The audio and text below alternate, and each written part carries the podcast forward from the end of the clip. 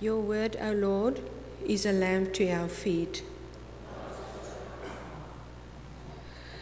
Our readings this morning is from Romans 5, verses 12 to 19 Death through Adam, life through Christ. Therefore, just as sin entered the world through one man, and death through sin, and in this way death came to all people because all sinned. To be sure, sin was in the world before the law was given, but sin is not charged against anyone's account where there is no law. Nevertheless, death reigned from the time of Adam to the time of Moses, even over those who did not sin by breaking a command, as did Adam, who is a pattern of one to come.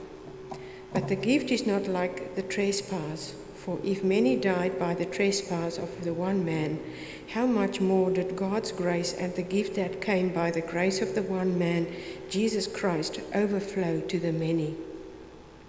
Nor can the gift of God be compared with the result of one man's sin. The judgment followed one sin and brought condemnation, but the gift followed many trespasses and brought justification. For if by the trespass of the one man death reigned through that one man, how much more will those who receive God's abundant provision of grace and of the gift of righteousness reign in the life through the one man, Jesus Christ? Consequently, just as one trespass resulted in condemnation for all peace, people, so also one righteous act resulted in justification and life for all people. For just as through the disobedience of the one man the many were made sinners, so also through the obedience of the one man the many will be made righteous. The next reading is from Matthew 4, verses 1 to 11. Jesus is tested in the wilderness. Then Jesus was led by the Spirit into the wilderness to be tempted by the devil. After fasting 40 days and 40 nights, he was hungry.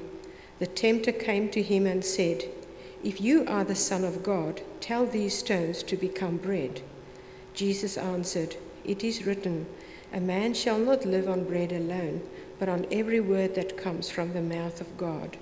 Then the devil took him to the holy city and had him stand on the highest point of the temple.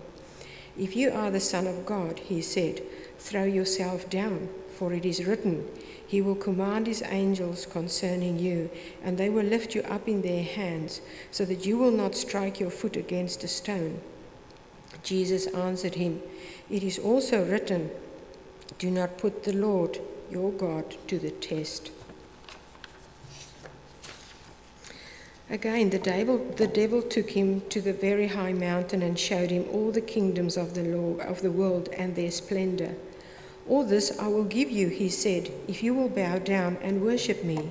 Jesus said to him, Away from me, Satan, for it is written, Worship the Lord your God and serve him only. Then the devil left him, and angels came and attended him. Lord, may your word live in us. Thank you. Well, we have come to the Christian season of Lent, which is a 40 day reflection upon one's life and our relationship with Jesus Christ. Often it's observed as a time of fasting and of prayer.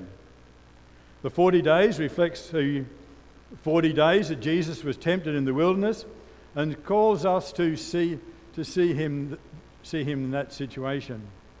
And as I said before, people often like to uh, give up something at Lent to remember what Jesus gave up when he came to earth, as well as the things that he suffered. The reading of the temptation happens the first Sunday in Lent, and this year it comes from the Gospel of Matthew. Now, Matthew, Mark, and Luke, all of the, the three Gospel writers all record this event, although Mark's account uh, is very short. And this occurs immediately after his baptism by John the Baptist. It reads that Jesus was led by the Holy Spirit into the Judean wilderness. It's interesting that when you look at Mark, Mark said that Jesus was forcibly thrust into the wilderness, using a vivid present tense verb which invites us to see the event in person.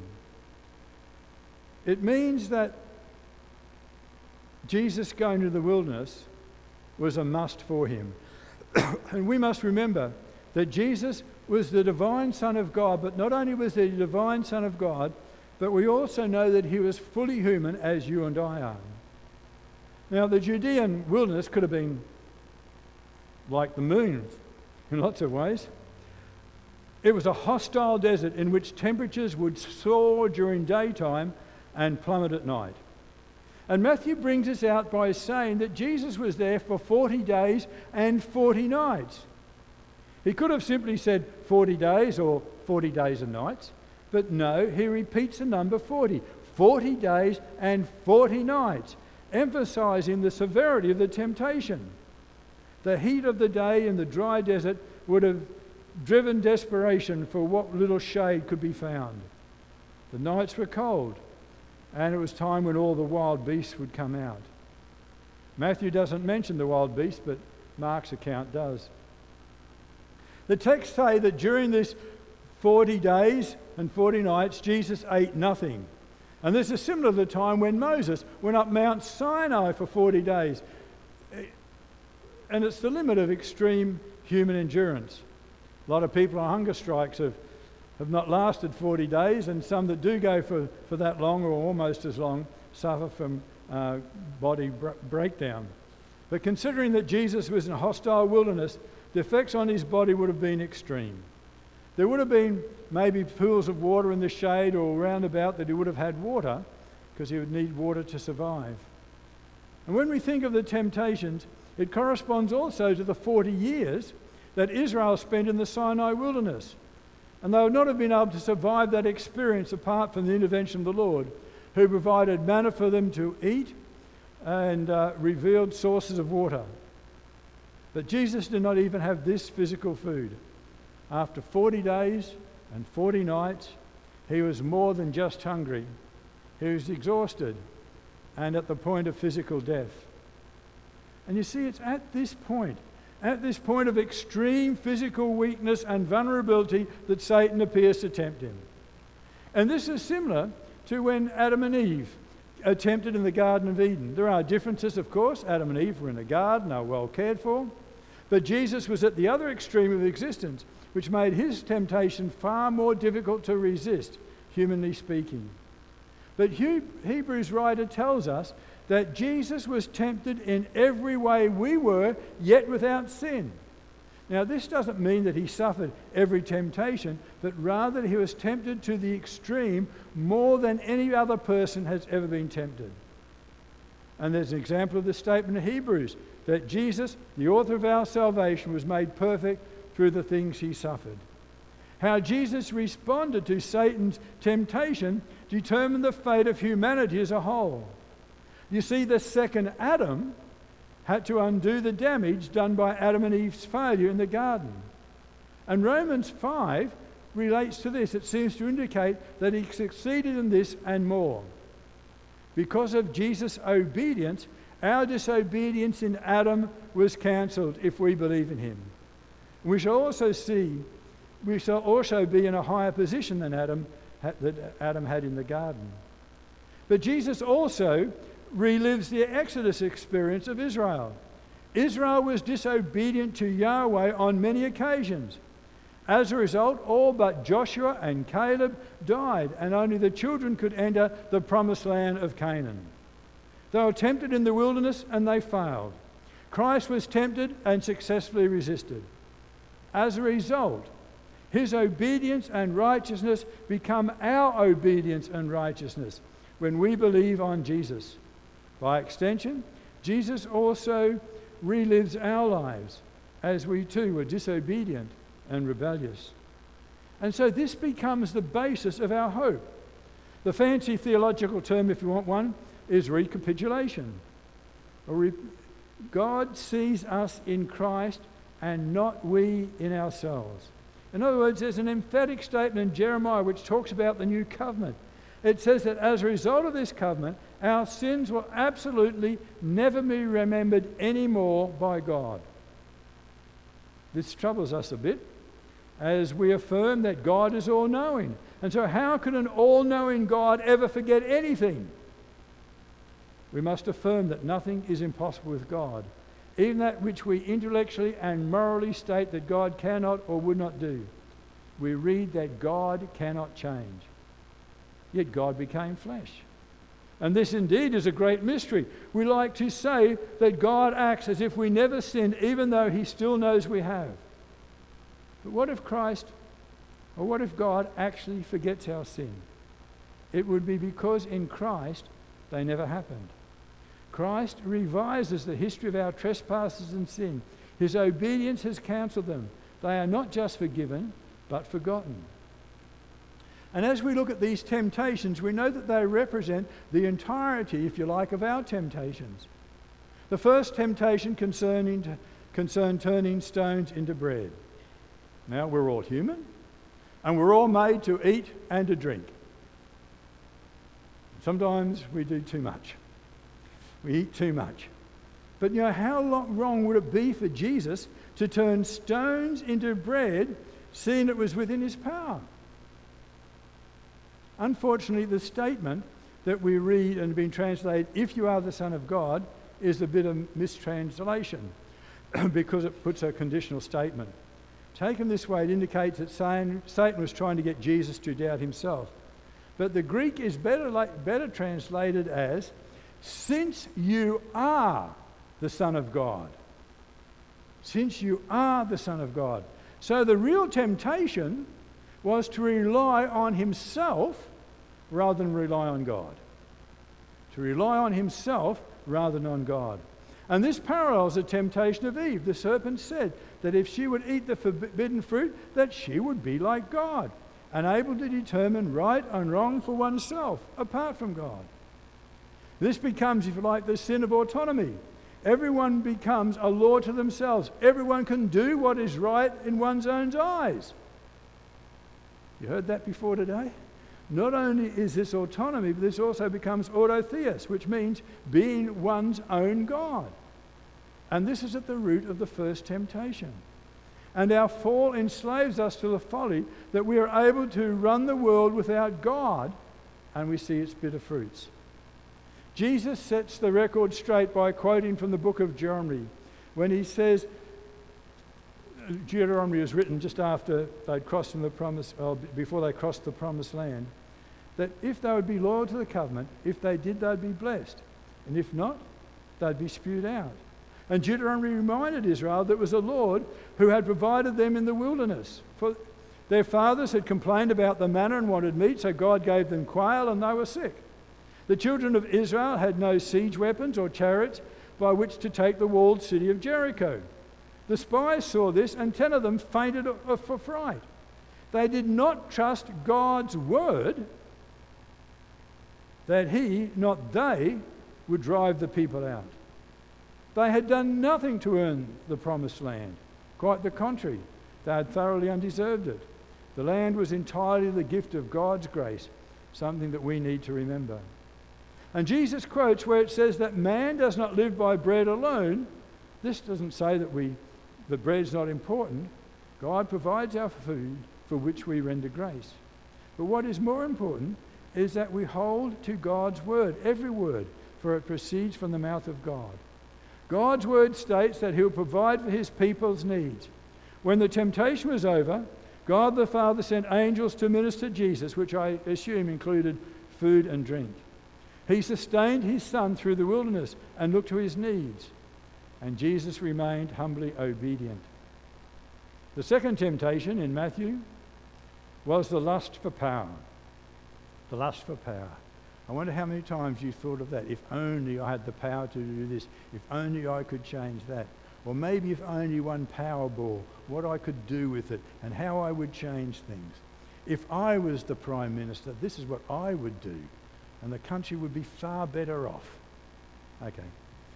So the second one is lust for power. And Jesus is shown the kingdom of the world from a high mountain. And Satan told Jesus that he owned them. He would give them all to Jesus if he would just bow down and worship him. This temptation also has its root in the temptation of Adam and Eve. When God had placed them in the garden, He also gave them total authority over the earth.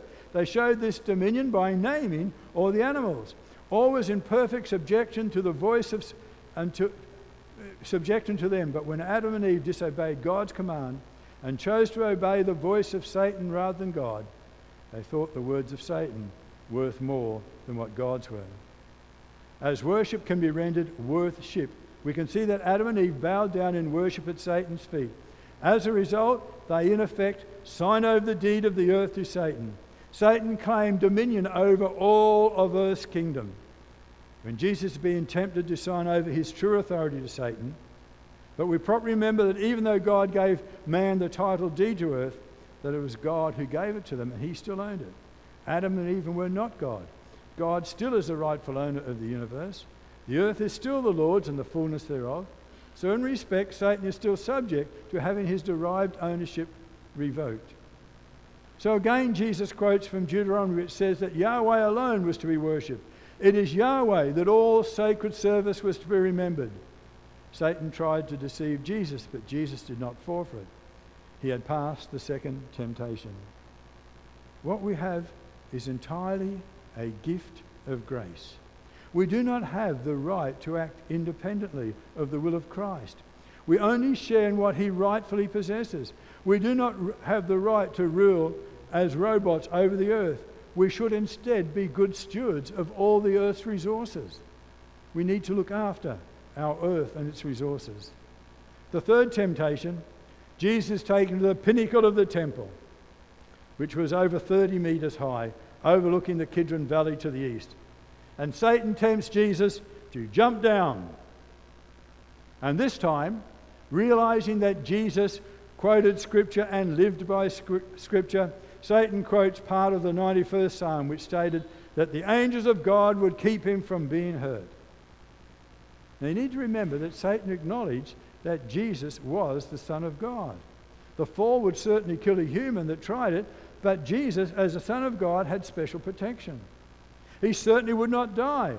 There's also the additional temptation that his gentle descent, supported by angels to the eastern gate, would also fulfill the Jewish expectation of the coming Messiah. That was one of the things they thought that the Messiah would do. And so there's the pressure again, not only of fulfilling easy way, but of fulfilling the role of the expected Messiah. Jesus is the Christ, the Messiah, but this is not how he was to act. There was the temptation to let people determine for themselves how they would be saved. Again, this goes back to the temptation in the garden. Jesus would soon show just what kind of Messiah he came to be. The divine protection would be laid aside. There'd be no rescue from the cross. In perfect weakness and in perfect obedience, Jesus laid down his own life for each one of us. Jesus simply quotes again from Deuteronomy, third time You shall not tempt Yahweh your God. This ended the temptation. In Luke's gospel, Luke adds, And Satan left him for a while or for now. And a lot of people think that that was the end of it, but no. As you go through the life of Jesus, every one of these temptations appear again. Every one of them. At one stage, after he's fed the people, they want to make him king and ruler, and he refuses. All the way through, and even on the cross, even on the cross, they call out to him, Since you are the Son of God, call down the angels, pull yourself off. He won't let you be hurt. All the way through Jesus' ministry, these temptations come up in some form or another. He had been sorely tempted, and yet he had remained obedient. The angels were sent to minister, and then Jesus would go on in his earthly ministry. And you know, each one of us every day, we are still tempted to bow down to Satan. But since we've been set free by Jesus, we must worship him alone. Satan no longer has dominion over us, and we must demonstrate this in our action. We are tempted to be the captain of our own ship. We are tempted to, you know, do your own thing. It doesn't matter what other people say. Oh, it doesn't matter. You know, you're right. You do it. We are tempted to become influential and relevant in the world, even to the point where we throw away our external relevance in Christ. I wonder how many times, even as a church, we've heard, oh, the church has to be relevant. The church has to be relevant. We need to change everything. Change it to what? We need to change to be more like Christ. But the church, the world does not set the agenda for the church. That's why we live, if you like, in a different kingdom. We still relate, we still got to worship, we still got to let people know the love of Christ. And talking about God's love and forgiveness is always relevant. We are tempted to put God to the test and even use out of context scripture proofs to justify our actions which we know are wrong. And I've heard lots of people through the ages, down through my years of ministry, who will take little bits of scripture here or little bits of scripture there to prove their argument, but it's not set in context. And as I say to people, when you take the text out of context, what are you left with? Con. You're left with a con. And so it's not, if somebody quotes scripture, don't just say, oh, that's scripture. Yeah, go home and read it, put it in its context. We need to endeavor to cast our cares upon Christ because he cares for us. We must also resist Satan, who comes as a roaring lion seeking to devour us. As Peter says, resist the devil and he will flee. Resist the devil and he will flee. And so we have such a great hope provided us freely by Jesus Christ. And so at this time of Lent, as we think about these 40 days, the temptations that Jesus faced and the temptations that we face in life to not be the best that we can be for Jesus Christ, the temptations to take the easy way or not upset the apple cart or not do whatever, may we stop and think and say, God, give me strength Give me strength to be the person that you have called me to be and you want me to be. Amen.